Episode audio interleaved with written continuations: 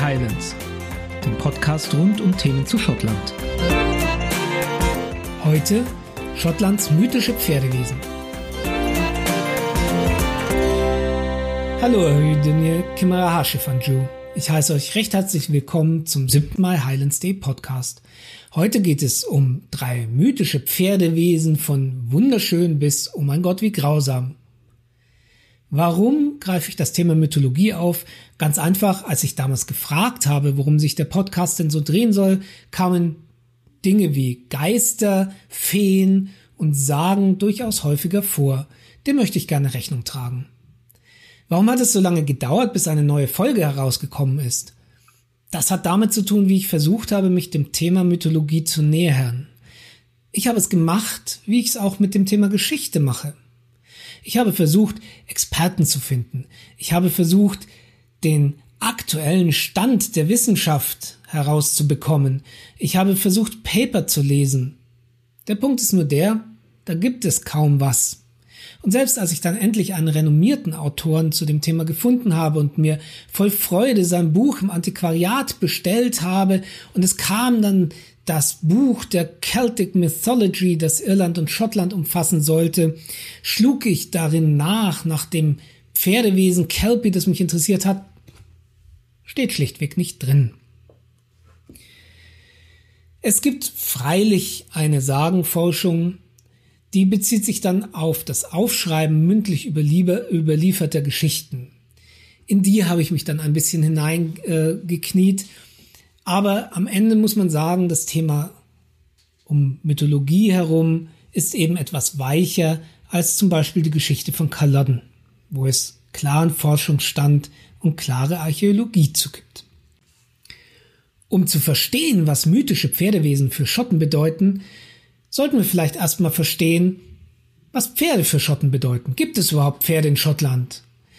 Ja, und zwar schon recht lange. Als sich die letzte Eiszeit vor über 10.000 Jahren zurückgezogen hat, da gab es noch eine Landbrücke zwischen dem, was wir heute Festlandeuropa nennen, und den britischen Inseln. Darüber sind auch Pferde eingewandert und mit ihnen kamen Jäger und Sammler, die diese Pferde zunächst einmal als Nahrung begriffen haben. Dass Pferde domestiziert wurden, ist hingegen eine relativ neue Angelegenheit. Erst 2500 vor Christus kam es dann eben auch auf, dass man Pferde gezähmt hat. Wofür hat man sie eingesetzt? Als die Zeiten kriegerischer wurden, nämlich am Ende der Bronzezeit und während der Eisenzeit, da hat man sie dann auch als Kriegsgerät eingesetzt. Da gibt es ganz tolle Beispiele für. Im Jahr 2001 wurde nahe Edinburgh der sogenannte Newbridge Chariot gefunden. Das ist ein prunkvoller Streitwagen, der eben von Pferden gezogen wurde und der recht deutlich belegt, dass es eben zumindest im Süden von Schottland Pferde gab, die diese Streitwagen gezogen haben und die zu kriegerischen Zwecken eingesetzt wurden. Als die Römer kamen, gab es dafür auch schriftliche Belege, die haben das eben auch gesehen. Äh, und die brachten selbst Pferde wiederum mit, die sich natürlich auch mit den heimischen Rassen verschmolzen haben. Ebenso auf den Inseln und in den Highlands waren es vielleicht weniger die Römer, die das mitgebracht haben, sondern später die Nordmänner oder das, was wir heute äh, umgangssprachlich als Wikinger bezeichnet haben, die haben auch Pferde mitgebracht. Man sieht also, es haben sich sowohl in den Highlands und Islands als auch im Süden von Schottland diverse Einsatzmöglichkeiten für Pferde gefunden und es haben sich auch verschiedene Rassen gebildet. Zum Beispiel ganz bekannt eine Inselrasse, die Shetland Ponys oder ebenfalls eine weniger bekannte, aber vom Aussterben bedrohte Inselrasse sind die Eriskay Ponys, die streng geschützt sind, im, die auf den Western Isles zu finden sind. Und dann gibt es noch ganz handfeste Pferde im Süden von Schottland, die sogenannten Clydesdale Horses. Die gibt es da, weil sie wurden eingesetzt unter anderem in der industriellen Revolution, um Lastenkähne von Land aus über Kanäle zu ziehen. Auf diesen Lastenkähnen waren dann oft Kohle gebunkert, die die Hochöfen in zum Beispiel Glasgow oder Edinburgh zur Stahlproduktion angeheizt haben. Es sind übrigens die Clydesdale Horses, an die die Kelpie-Statuen in der Helix erinnern sollen. Wer die Kelpie-Statuen nicht kennt, das sind riesengroße Metallstatuen von Pferdeköpfen, äh, die eben Kelpies heißen, aber an Arbeitspferde erinnern sollen. Die sind definitiv ein Besuch wert. Man sieht also, Schotten und Pferde haben eine lange Beziehung. Also lasst uns jetzt mal sehen, was es da für mythische Pferdewesen gibt. Und das erste ist eines, das uns wirklich ganz häufig, auch heute noch als bildliche Darstellung, hauptsächlich im Süden von Schottland begegnet. Das Einhorn. Das Einhorn ist gar kein typisch schottisches Wesen, es ist nicht mal ein typisch keltisches Wesen, denn obwohl es oft mit der keltischen Mythologie heutzutage in Verbindung gebracht wird, es gibt dafür schlicht keine Belege, also ich kenne jedenfalls keine, aber keine gefunden. Wo man aber Einhörner schon findet, ist in Indien, im Zweistromland, und zwar schon vor Christus als Abbildung. Und auch in der Bibel werden sie ich glaube, siebenmal insgesamt referenziert. Ich habe mir ein, ein Zitat mal rausgeschrieben. Da steht im Buch Hiob, meinst du, das Einhorn werde dir dienen und werde bleiben an deiner Krippe? Also man sieht, in der Bibel kamen die schon vor, im Zweistromland sind sie unterwegs und auch in Schottland. Aber wie kamen die dahin? Wahrscheinlich mit dem Christentum. Und sie sind eigentlich, sie, sie beginnen aufzutauchen auch im schottischen Wappen im 12. Jahrhundert zum ersten Mal mit William I. Man kann sich, man weiß nicht ganz genau, warum das Einhorn plötzlich im Wappen auftaucht und danach dann auch ganz häufig eben in anderen Darstellungen. Eine Vermutung ist folgende. Das Einhorn ist und war schon immer der natürliche Gegenspieler des Löwen. Das heißt, wenn die Schotten also das Einhorn ins Wappen getan haben, gegen welchen Löwen könnten sie dann angetreten sein? Den englischen Lion natürlich. Die Engländer haben zu der Zeit auch schon immer den Löwen als Wappentier geführt. Ob das wirklich der Grund ist, das kann ich nicht beweisen, das habe ich auch nicht in Quellen finden können, aber es, es klingt zumindest logisch. Wenn jetzt ganz schlaue Leute sagen, hey, aber so wie ich das im Wappen sehe, dann ist da ein Einhorn und ein Löwe abgebildet. Ja, aber erst seitdem die Kronen von England und Schottland vereinigt wurden. Denn vorher, wenn ihr ältere Abbildungen seht, dann waren dort nicht ein Einhorn und ein Löwe abgebildet, sondern zwei Einhörner. Überzeugt euch selbst. Einhörner also zumindestens ab dem 12. Jahrhundert ein Thema in Schottland.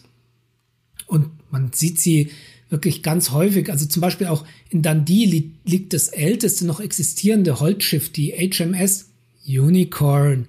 Und deren Galionsfigur ist natürlich ein Einhorn. Genauso, wenn ihr, ja, wenn ihr die Augen offen haltet, als Marktkreuze ganz oft oben abgebildet ein Einhorn. Welche Eigenschaften haben jetzt die Einhörner? Warum sind die so interessant? Warum kommen die so? Also, dass sie ein Gegenspieler des Löwen sind, das haben wir schon genannt, aber sie sind zudem auch noch freiheitsliebend. Sie zu zähmen ist unheimlich schwierig. Sie sind stolz, sie sind rein, sie sind wunderschön. Sie haben Heilkräfte. Ihr, ihr Horn soll Heilkräfte haben. Wenn sie mit ihrem Horn vergiftetes Wasser berührt haben, war dieses Wasser anschließend rein. Und wenn man dieses Horn als Pulver zu sich genommen hat, hat man eine Arznei zu sich genommen. Natürlich wurde mit Einhornhörnern auch Handel betrieben, eben um solche Arzneien herzustellen. Ähm, Moment mal, Einhörner sind doch Mythologie. Wie kann man da Handel mit Einhörnern, also mit Hörnern von Einhörnern betreiben? Naja, ganz einfach. Man hat natürlich zum Beispiel Stoßzähne von Narwälen gefunden und hat gesagt, oh, guckt mal, wie selten die sind, das muss ein Einhornhorn sein und hat es dann teuer verkauft. Aber so wunderschön und freiheitsliebend sie waren, Einhörner sind gefährlich. Ähm, denn sie haben sich diese Freiheit nie nehmen lassen wollen. Das heißt, wenn man versucht hat, ein Einhorn zu fangen, dann muss man schon ein ganz toller Hecht gewesen sein, das ist vielleicht auch ein Grund, warum schottische Könige das Einhorn im Wappen haben, denn sie zeigen, seht her, ich habe das Einhorn gefangen. Man sieht dann Einhörner auch im Wappen immer mit einer goldenen oder mit irgendeiner Kette um den Hals. Denn nur gezähmte Einhörner waren dienlich, alle anderen waren eben gefährlich. Also schaut mal hin. Einhörner immer mit einer Kette oder mit einer um oder innerhalb einer Umzäunung. Wo finden wir jetzt, wenn wir noch als Touristen heute dem Mythos Einhorn ein wenig auf die Spur kommen wollen, wo finden wir solche Einhörner? Ich habe gerade schon gesagt, die schottischen Könige haben die Einhörner stark etabliert und deswegen finden wir sie auch dort, wo schottische Könige immer stark waren. Und Obacht, wenn ich sage schottische Könige, dann bitte behaltet im Hinterkopf, dass das, was damals Schottland war, 12., 13., 14. Jahrhundert, hatte nichts mit dem heutigen Schottland zu tun oder wenig mit dem heutigen Schottland zu tun. Denn die ganzen gälisch sprechenden Gebiete oder die ganzen Gebiete Highlands und Islands standen damals nicht unter der Jurisdiktion des schottischen Königs, sprich, die haben ihr eigenes Süpplein gekocht. Man denke nur an die Lords of the Isles, die teilweise mächtiger waren als die schottischen Könige. Also das bitte im Hinterkopf behalten. Deswegen sage ich immer der Süden von Schottland, da wo die schottischen Könige am Anfang stark waren. Zum Beispiel Stirling Castle. Dort findet ihr einen wunderbaren Wandteppich mit einem Einhorn, das eben in einem Gehege zu finden ist das wiederum sagen soll, guckt her, der starke schottische König hat sogar ein Einhorn gefangen. Und dort findet ihr x Abbildungen in den Wappen, an, oben in den Decken etc. von Einhörnern. Also eine, eine wahre Pilgerstadt für Einhornfetischisten Stirling Castle. Auch Linlithgow Palace, eine der wichtigen ja, Stationen, wenn, äh, wenn schottische Könige unterwegs waren. Dort am Brunnen sieht man auch ein Einhorn. Ergibt ja auch Sinn, ein Brunnen, da möchte man, dass das Wasser bitte sauber ist, da soll ein Einhorn drauf sein, das sich darum kümmert, dass das Wasser nicht vergiftet ist. Auch in Edinburgh, schaut euch um Holyrood Palace, geschmückt mit Einhörnern direkt am Eingang oder das Marktkreuz, das Market Cross, obendrauf sitzt ein schönes Einhorn. Wenn ihr so einem Einhorn begegnet, dann Obacht. Ja? Immer bei mythischen Wesen Obacht. Es gilt Social Distancing. Die greifen euch auch gerne an, haltet also Abstand. Wenn ihr denn dann unbedingt so ein Einhorn fangen wollt, dann ist wohl eine appropriate Methode, eine Jungfrau mitzubringen. Denn Einhörner sind rein und es gilt auch mit der heiligen Jungfrau, also mit Maria verbunden. Ähm, darum sagen die meisten Legenden, ein Einhorn könnt ihr wirklich nur fangen, wenn eine Jungfrau sie es, äh, das Einhorn in eine Falle lockt. Also findet eine Jungfrau, bringt sie mit, lockt das Einhorn an und dann habt ihr das.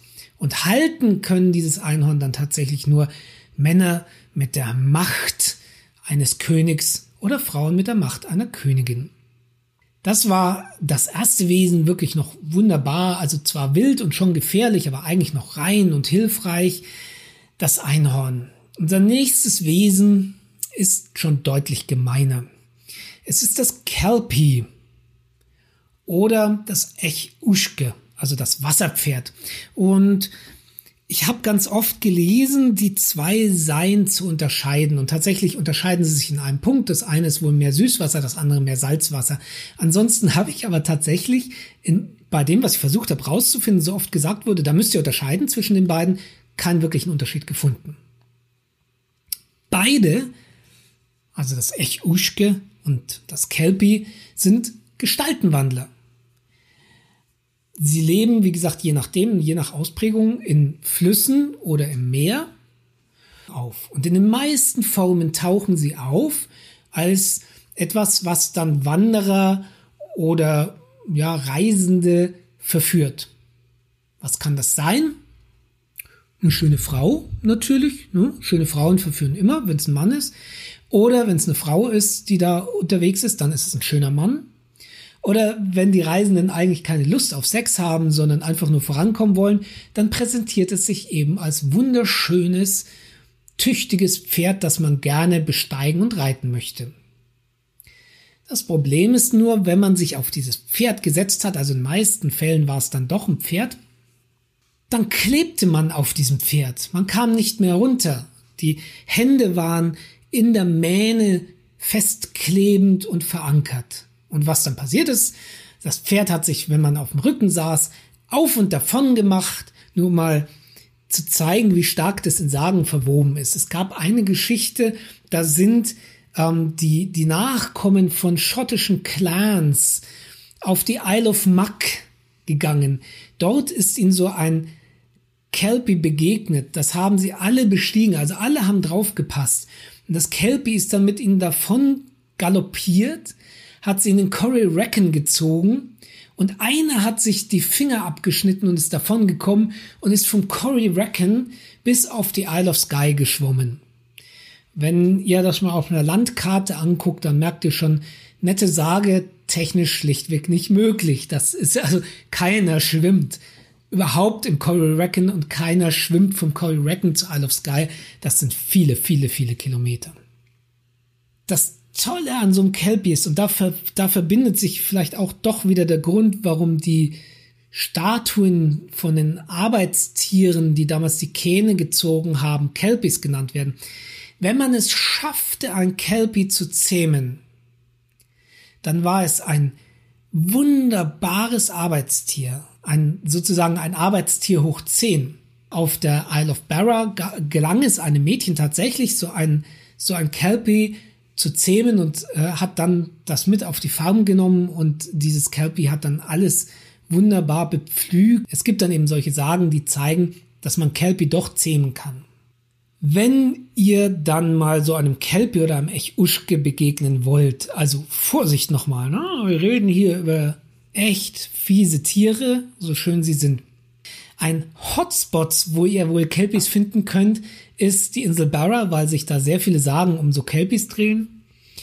Bekannt ist auch das Loch Korushk auf der Isle of Skye, soll auch ein Kelpie ähm, beherbergen. Und die Vane Castle ähm, auf dem Festland von Schottland hat sogar angeblich einen Fußabdruck eines Kelpies. Also, wenn ihr da eben Kelpie besuchen wollt, ihr findet es an fast, fast jedem Wasser. Wie erkennt man denn so ein Kelpie, wenn es seine Gestalt gewandelt hat? Ne? Man muss ja auch draufkommen, ähm, hoppla, die schöne Frau oder das tolle Pferd, das ist jetzt ein Kelpie. Verräterisches Zeichen, dass es sich um Echuschke oder ein Kelpie handelt, sind immer Seetang im Haar.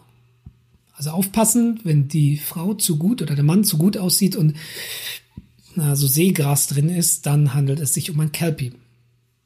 Und wie könnt ihr dann Kelpie abwehren? Lasst es erstmal links liegen. Widersteht der Versuchung, das ist mal das eine. Aber wenn ihr fangen wollt, dann geht das nur, indem ihr, wenn es ein Zaumzeug hat, dieses Zaumzeug zu finden, es ihm aufzuerlegen und dann, wenn ihr dieses Zaumzeug greift, dann ist es euch, dann muss es euch zu Diensten sein. Spätere Erzählungen erzählen auch, dass es Kreuze scheut und Silberkugeln nicht mag, aber das klingt jetzt schon sehr nach Werwolf-Mythologie insgesamt. Nur ist tatsächlich, auch das habe ich gefunden, also auch das soll funktionieren. Kelpis sind wirklich mit einer der sagenhaften, sagenhaften Figuren der Highlands and Islands. Die begegnen einem wirklich immer wieder. Ein bisschen hat wahrscheinlich das Kelpie auch Pate gestanden für unser drittes Sagenwesen, das, und das hatte ich vorher auch noch nicht gekannt, das Knuckle-Avi. Das Knuckle-Avi ist ein einzelnes Monster, also es gibt viele, viele, viele Kelpies, aber vom Knuckle-Avi, es gibt nur ein Knuckle-Avi. Das Knuckle-Avi ist heimisch auf Orkney. Nur dort. Und ich habe ja am Anfang gesagt, das Einhorn ist wunderschön und wild und frei. Das Knuckle-Avi ist wirklich ein Monster. Es ist, es hat, es ist eine Pferdeform mit einem roten Auge. Es sitzt wohl ein Reiter oben drauf, aber der hat keine Beine, der ist verwachsen mit dem Torso, hat einen riesengroßen Kopf, also der Reiter, der hin und her schlackert.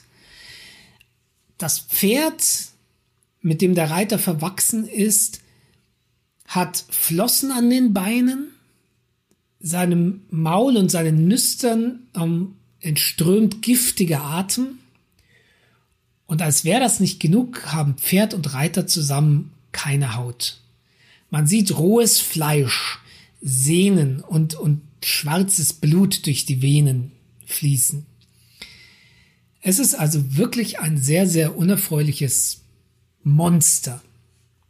Eines, das auf den Orkney-Inseln für den Tod von einzelnen Menschen genauso verantwortlich gemacht wurde wie für lange Regenperioden, für Missernten und vor allen Dingen auch für Viehseuchen. Also man sagt, dass dieser Atem, der Hauch, der, der soll Pestilenzen eben verursacht haben. Woher kommt jetzt die Idee von diesem Nackelavi? Ja, das, da muss man ja auch erstmal drauf kommen.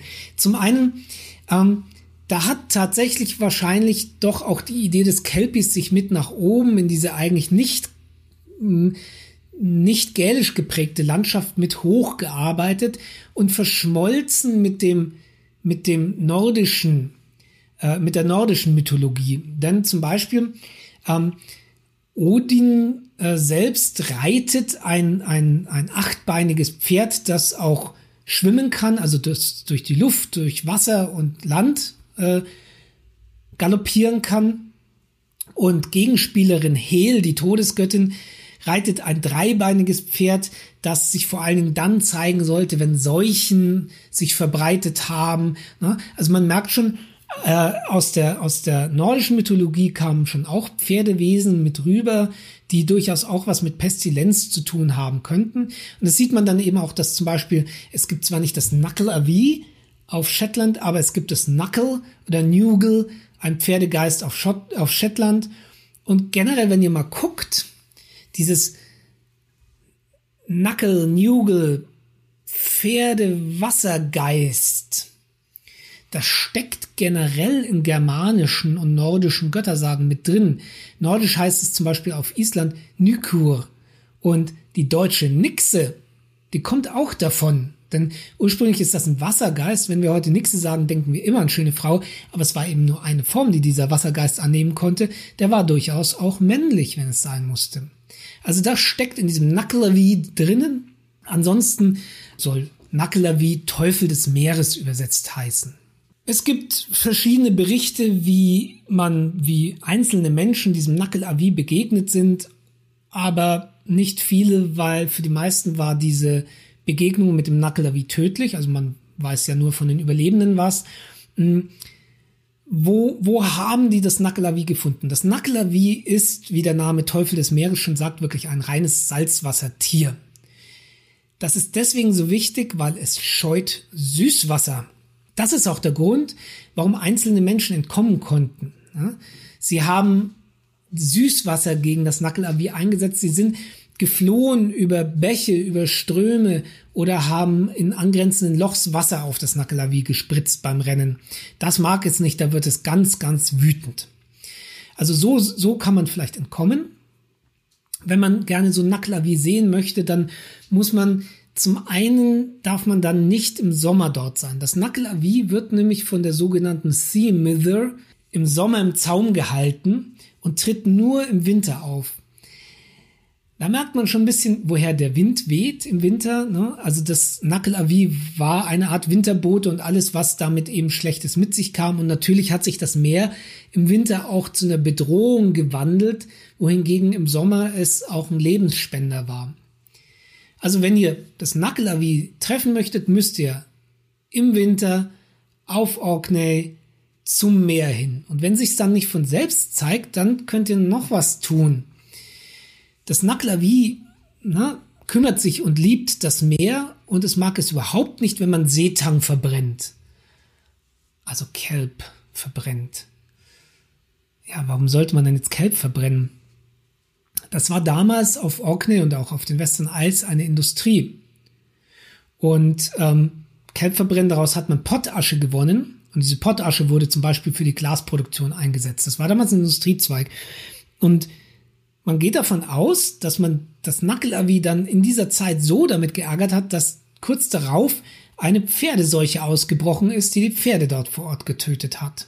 Also ist doch klar, ja, ähm, das muss was miteinander zu tun haben. Das war das Nackelavi. Also, wenn ihr das Nackelavi treffen wollt, im Winter auf Orkney etwas Kelp nahe dem Meer verbrennen, dann müsste es sich schon zeigen. Und dann, wenn ihr dem Ganzen auch noch wieder entkommen wollt, dann wisst, wo das Süßwasser ist, rennt dorthin und ihr habt einen sicheren Platz. Das waren die drei mythischen Pferdewesen, die ich in Schottland gefunden habe und deswegen auch ein bisschen unter einem Podcast verbunden habe miteinander. Hat euch das Thema Spaß gemacht? Sagt es mir in den Kommentaren, schreibt es mir per E-Mail. Ist das eine Sache, wie wir weitermachen wollen? Sollen wir noch ein bisschen über Feen reden und ähnliche Wesen? Dann lasst es mich wissen. Wenn ihr hingegen sagt, nein, eigentlich möchte ich lieber sowas wieder haben wie Geschichte und Kalotten, etwas knallhartes, ich mache das auf jeden Fall auch wieder, natürlich, denn das ist eigentlich mein Steck, mein Steckenpferd. Aber ich wollte einfach mal gerade jetzt auch zur Jahreswende ein bisschen in die Mythologie abtauchen. Und vielleicht dann noch der Hinweis, ihr merkt ja, sowas braucht immer wirklich eine tiefe Recherchezeit und einiges äh, an Produktionsaufwand. Wenn ihr mich unterstützen wollt, wenn ihr mehr Podcasts hören wollt, dann bitte auf PayPal oder auf der Steady Bezahlplattform. Die Links findet ihr jeweils in der Nähe vom Podcast, von den Kommentaren auf meinem Blog oder wenn ihr es auf YouTube anguckt, unten in der Beschreibung. Dann helft mir einfach durch eine einmalige oder häufigere Unterstützung oder kauft was in meinem Shop. Also passt auf, dass euch nicht das Kelpie reitet, passt auf, dass euch nicht das Nackelavi erwischt, fangt euch ein schönes Einhorn, ich wünsche euch ein frohes neues Jahr und wir hören uns in der nächsten Podcast-Folge. Bis dahin, Gire Andraste, Chris Eichebaum.